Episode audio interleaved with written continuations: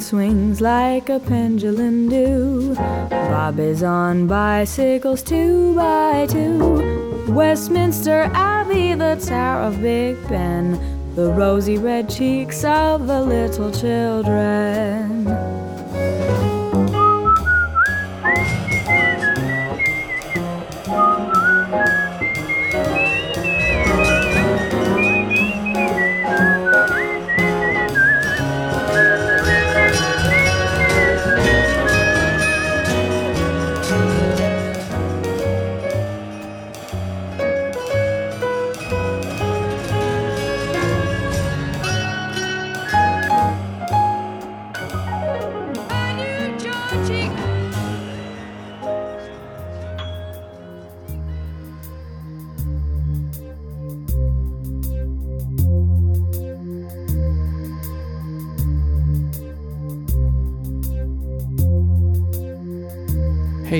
Georgy girl. I don't want to belabor this point, but podcasting is hard. We've done 10 shows now. The gestation period for those shows was over a year, but I dare to hope that we have overcome some technical humps. Some program changes are taking place. We are transitioning away from following themes taken from an old, defunct magazine, and we will now be following a less random approach, where our themes are derived from the bottles of wine we can easily obtain. Pregnant pause. Yeah, why don't we do that? So today, we will be exploring Swinging London.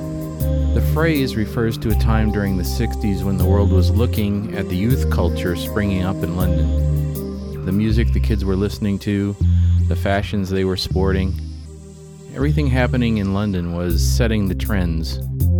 I think this was a real cool time, but I didn't really know much about it. So I went to the one source for information that has never failed me the movies. I watched Georgy Girl, Darling, Repulsion, and several other swinging movies. Here's what I learned about swinging London. Young ladies really need to avoid sports cars, convertibles mainly. These cars seemed to show up, and thereafter a life would be changed forever. I'm not sure how this worked, but it was tied to a woman's sexual freedom and the problems of unwed motherhood. This theme appeared so often in tandem with the sports cars it made me wonder. Our first chapter and verse is a good example. Did you know the movie? Last episode, we described a scene from this film. It happens to fit into the swinging London theme. That movie was, wait for it, Bunny Lake is Missing. The film was released in 1964. It's black and white. It was directed by Otto Preminger, and it stars Laurence Olivier, Carol Lynley, and Keir Dullea. Bunny Lake was filmed in real locations in and around London. You can see more about the locations at a website called movie-locations.com. They have four listings for Bunny Lake locations with photographs and descriptions. Otto Preminger also directed one of my favorite movies, Laura. Something the two movies share, besides a mystery, is the characters or suspects in both films are fascinating. The characters in Bunny Lake are exceedingly creepy. Nearly everyone in Bunny Lake's world, besides the police, behave childlike in one way or another. Noel Coward, who we will hear a bit later, plays Wilson the landlord. He may be the creepiest character in Bunny Lake is missing. All while he's chasing and pawing at Anne Lake, he behaves like a child who craves attention. And later, when he suggests he would enjoy it if a policeman would whip him, it comes off the same way. I really want you to check the movie out, and this movie might be spoiled quite easily, so I'm just going to say that a supposedly unwed mother is put up against it and a sports car is involved. There you go. If you watch the film, I would really enjoy your comments. You get bonus points if you spot the rock group The Zombies in the film. That's actually how I found the movie. I was looking for information about the zombies, and I had thought I remembered seeing them in a movie, but it turned out I was confused. Blow Up has a brief few shots of the Yardbirds. Different movie, different band.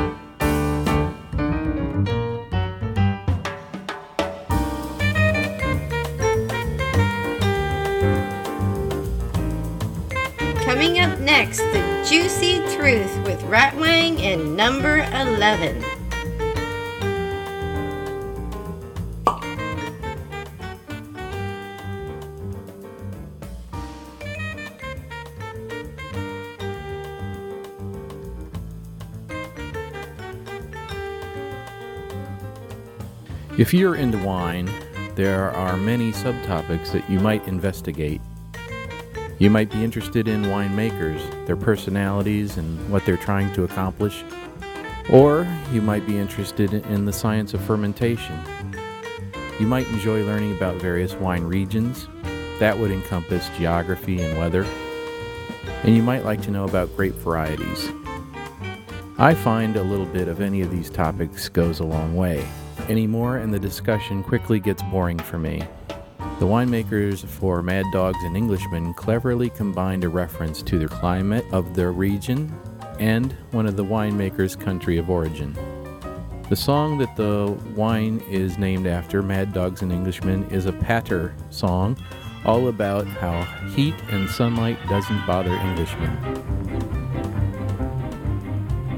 Tropical climes there are certain times of day when all the citizens retire to take their clothes off and perspire. It's one of those rules the greatest fools obey because the sun is far too sultry and one must avoid its ultraviolet ray.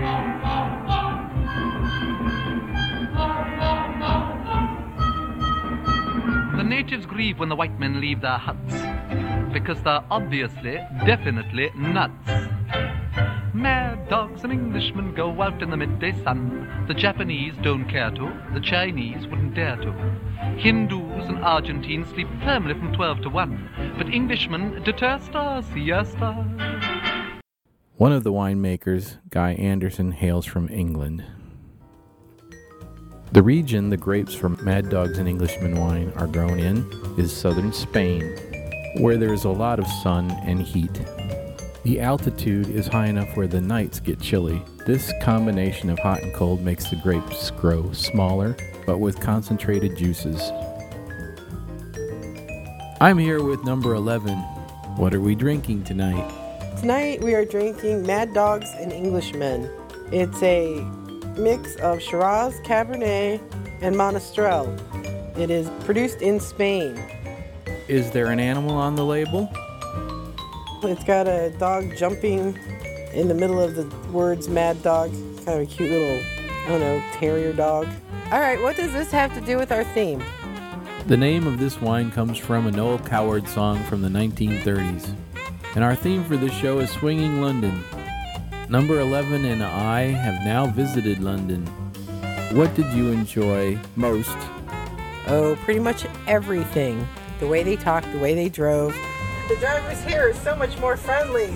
Sorry? The drivers here are so much more friendly in, than the Washington, D.C. area. you guys let each other in.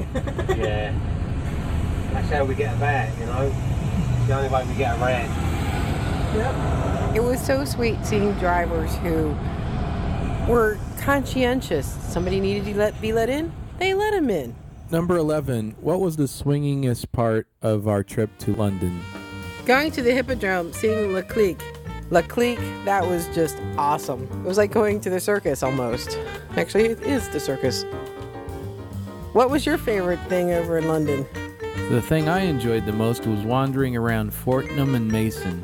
Actually, going down into the lower level at Fortnum and Mason at their cheese counter and asking if they had stinking bishop. They did, and they gave us a taste.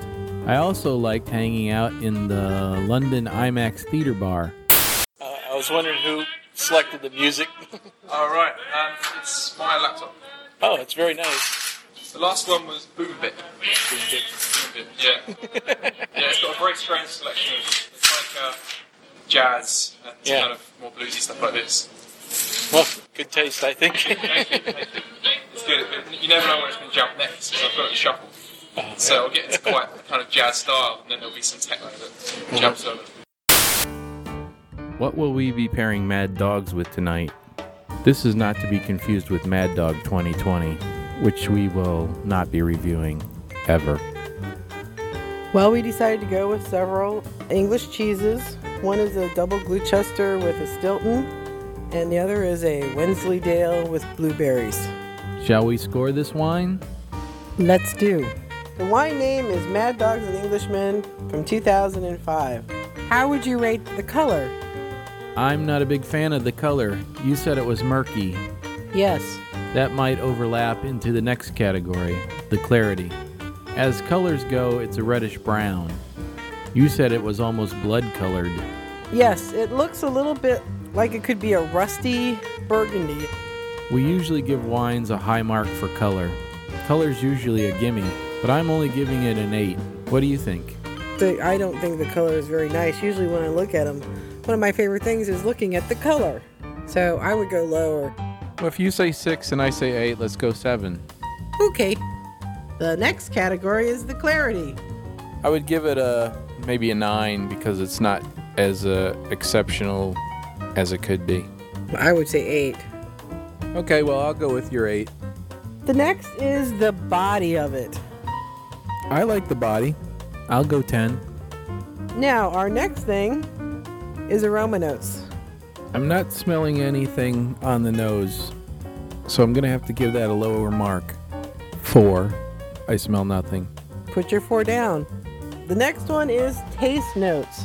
This is a wine blend, as you said. We've never tried the Monastrell grape. I've done a little bit of research. I know that it's uh, the area of Spain where the Monastrell grape is grown is Jumilla or Jumilla. It's uh, 50% Monastrell. And so that is going to be the flavor most characteristic of the wine. I'm not enjoying the taste. I do like that it's very dry. I can feel the tannins. Yeah, the tannins are drying out my mouth and making my mouth water a bit. So, in that regard, it's going to be a good wine to eat with and not like simply to sip and enjoy maybe on its own terms.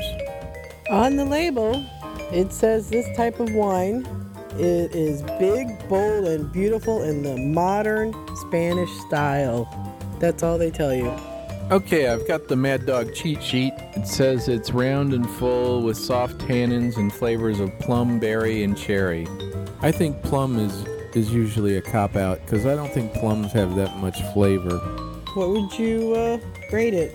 I've changed my mind about the flavors. I'm gonna say that it has a sour cherry flavor. I don't taste cherry, but I do taste sour. To me, it almost tastes like Chianti. I'm gonna say four. Now that my glass is uh, very nearly empty, I'm detecting another bit of aroma. It very well could be pepper. The cheat sheet says something about a hint of white pepper. I do notice something on my tongue.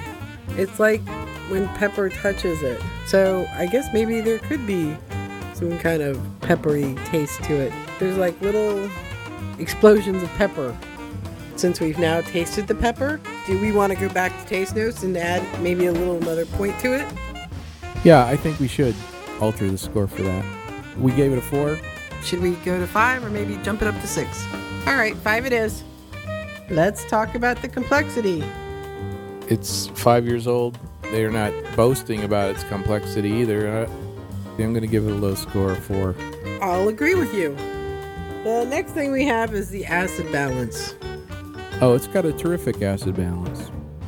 I'm going to give it a 10. Sounds good. The alcohol balance is okay. It has a high alcohol level, but it doesn't overpower. The alcohol percentage for this wine is 14. Therefore, I will give the alcohol balance an 8. All right, eight sounds good. The price for this bottle was $12.50. Now we're supposed to try to find one around 10, so this is over. Is it worth it? I'm going to say that I might buy this again. Well, the price score for this should be probably around an 8. Yeah, I, I agree with that score. Now we're going to do the total. Yes, Rot Rotwang. The grand total is 71. I wish I liked this wine better. I think I will look for another bottle. Maybe 2005 was a poor year. Maybe the wine needs to be put aside for more than five years. What did you like the least about London? The smoking, that was a big no no. My least favorite thing was riding on an articulated bus around Cavendish Square. I didn't think I was ever getting off. Yes, we will be going back to London. Thanks again, number 11. Bye, Rotwang.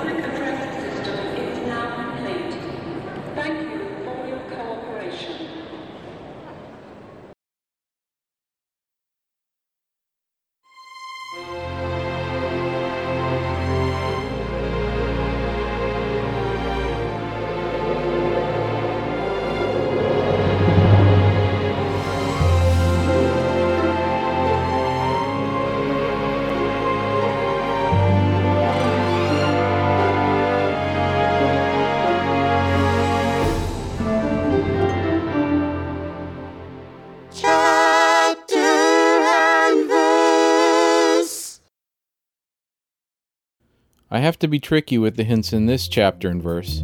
You'll probably guess the film very easily. This movie takes place in a public school. There's a bit of nudity, some scenes are surreal or dreamlike. The film introduced an actor who would be cast in many parts where he was either receiving or doling out violence. Also, this film was made to have actual chapter numbers and titles. They appear on screen. We'll be describing chapter 6. It's called Resistance, and it's 8 minutes 5 seconds long. Chapter 6 begins with a shot across what looks like a soccer field onto a church. We hear a hymn being sung.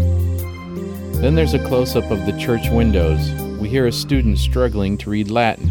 And then we're inside the Latin class. The teacher wears strange dark sunglasses and smokes a pipe. He asks the student to translate the passage from the Latin into English. The translation is something along the lines of young men should be taken into battle to get familiar with blood, just like it is the practice to take puppies onto the battlefield to ready them for war. Once the word puppies is uttered, the scene cuts quickly to a close up of our hero. His name is Travis, and this cut seems to be saying our hero is like one of these puppies. We see him smoking and pointing a dart pistol. He's in a small space, a study. The walls are plastered with photos from magazines. Some are black and white, and some are in color. Some of the photos are advertisements, some are pin-ups, some are political. Travis is shooting darts into the images between drags on a cigarette. Next, there's a small scene I am omitting here. It doesn't add much, but it does show a contrast to where most of the students are with where the three main, characters are. And where they are is in this same study with the magazine covered walls. There's Travis, I mentioned before, Knightley, and Wallace. They're all there, and they're finishing off the last few drips of a bottle of vodka. Then Travis takes a straight razor and cuts the palm of each of their hands. They shake hands in a blood oath where each offers a platitude. Death to the oppressor. The resistance. Liberty. One man can change the world with a bullet in the right place. Travis moves off camera. The wall behind him contains images of soldiers. We stare at this wall until he returns to his pals and holding out a handful of bullets. The camera shows the now bloody hands of the three holding the bullets. Before the scene changes, we hear an old man singing. He's singing Fairest Isle. This song is from the end of a semi opera about King Arthur's war against the Saxons. At the point in the opera that this song appears, the Britons have won the war and the goddess Venus is blessing the island of England. The lyrics are all about love.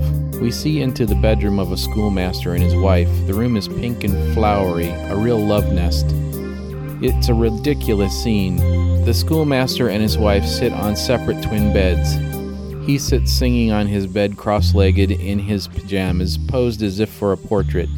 She is tucked into the bed, sitting up and accompanying her husband on a recorder. The sheet music covers her lap. The phrase that leaps to mind is sexually repressed. Possibly to drive this home, the scene cuts to the school nurse in another room. She's drowsing in a chair. She's smiling, listening to the music. Her hands move from her uniformed chest to fondle a pillow covered in a tiger print. The scene changes again, and now the film is in black and white. The camera tracks down a row of beds in a dormitory. The last bed shows two of the young boys in bed together. The older boy is Wallace, one of the three heroes. The scene cuts to stars in the sky. The camera is imitating a telescope with a round circular mask of black. We see a boy at a bathroom window looking up at the sky with a telescope. Travis walks into frame in the bathroom. A nerdy looking boy says this Space, you see, Michael, is all expanding at the speed of light. It's a mathematical certainty that somewhere, among all those millions of stars, there's another planet where they speak English. Travis looks up and we see the star field again, minus the telescope mask. This is Travis's point of view. Travis is toying with a bullet. He hands the bullet to the nerd. The nerd takes the proffered bullet, looks at it without interest, and hands it back. He invites Travis to take a look through the scope. Travis moves and sits behind the telescope. The masked telescopic view of the stars returns. The camera pans down from the stars to the building opposite the boys. There's a young girl brushing her hair. She's leaning out the window. Soon she looks directly at the telescope and begins to wave her hand. That's the end of chapter 6. Do you know this movie?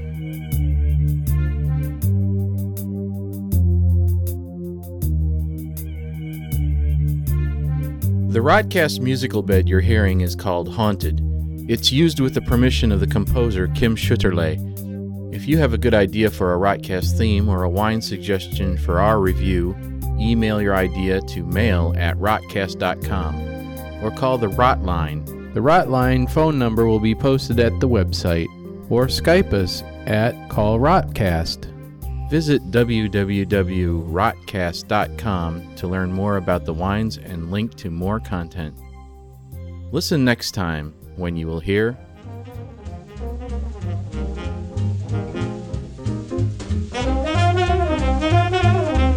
BRMC. What's that? Black Rebel Motorcycle Club. Isn't that cute? Hey, Johnny, what are you rebelling against? What do you got?